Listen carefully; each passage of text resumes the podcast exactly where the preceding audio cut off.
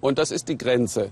Hier Litauen, hinter mir ein Zipfel Russlands an der Ostsee, umgeben von NATO- und EU-Staaten Kaliningrad. Ein kleiner Funke, ein Zwischenfall hier könnte einen Flächenbrand auslösen. Litauens Bürger werden mit diesen Broschüren auf einen möglichen Kriegsfall vorbereitet.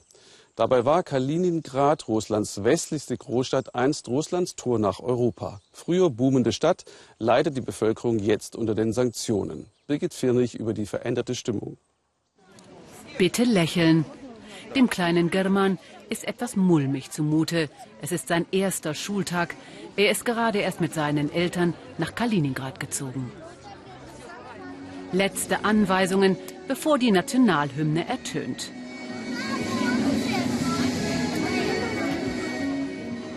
Schule Nummer 12 gilt als besonders vaterlandstreu. Alles muss sitzen. Patriotisch wollen sie hier die Kleinen erziehen. Wie wichtig ist das der Familie Schustewoi? Sehr, meint Alina Germans Mutter. Man will doch, dass heranwachsende Kinder die Geschichte ihres Landes kennen. Sie sollen doch Patrioten werden. Das finden die meisten hier. Es ist wichtig, dass Länder, die zu uns keine guten Beziehungen haben, unsere Stärke spüren. Aufrüstung ist notwendig, damit man Angst vor uns hat. So sehen das viele Eltern, mit denen wir an diesem Morgen sprechen. Eine patriotische Erziehung sollte schon in der Schule beginnen. Davon sind sie überzeugt, am besten schon im Kindergarten. Stadtrundfahrt durch Kaliningrad. Familie Schüstewoj feiert die Einschulung. Früher galt Kaliningrad als Russlands Tor zum Westen. Hier sollte eigentlich eine Art Hongkong entstehen, ein Handelsplatz, der die Nähe zu Europa nutzt. Seit Mitte der 90er Jahre investierte die Regierung nur noch wenig ins Militär. Die russische Ostseeflotte rostete vor sich hin. Doch jetzt rüsten sie wieder auf. Alina und Piotr staunen. Das hätten sie nicht erwartet.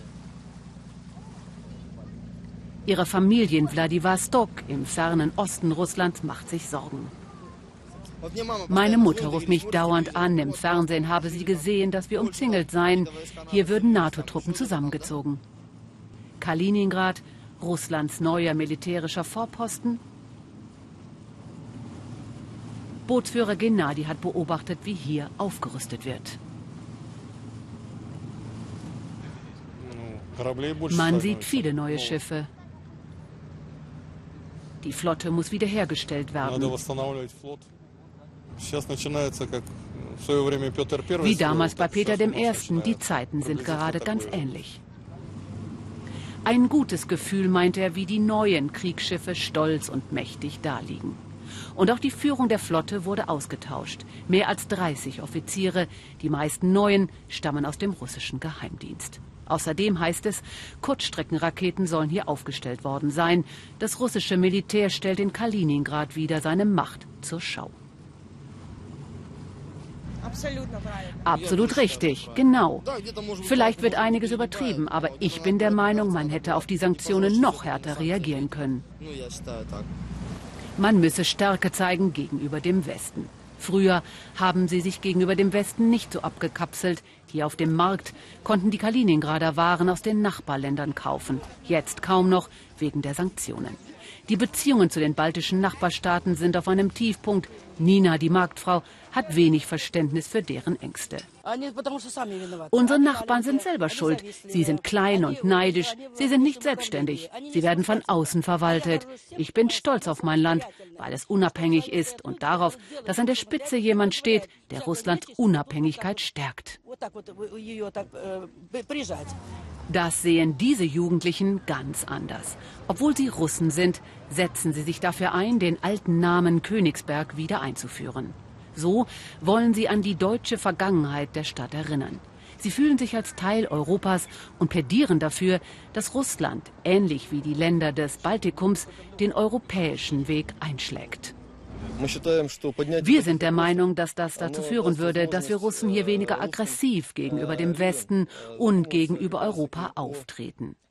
Vielleicht würden meine Landsleute sich so wenigstens ein bisschen als Europäer betrachten und das Erbe, das die hier hinterlassen haben, respektieren.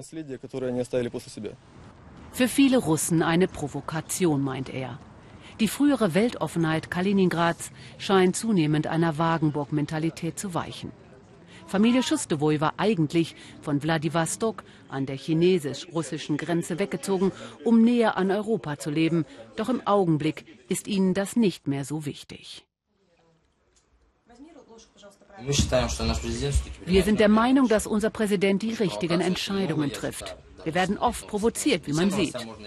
Natürlich kann man nicht allem glauben, aber unser Präsident macht das schon alles richtig.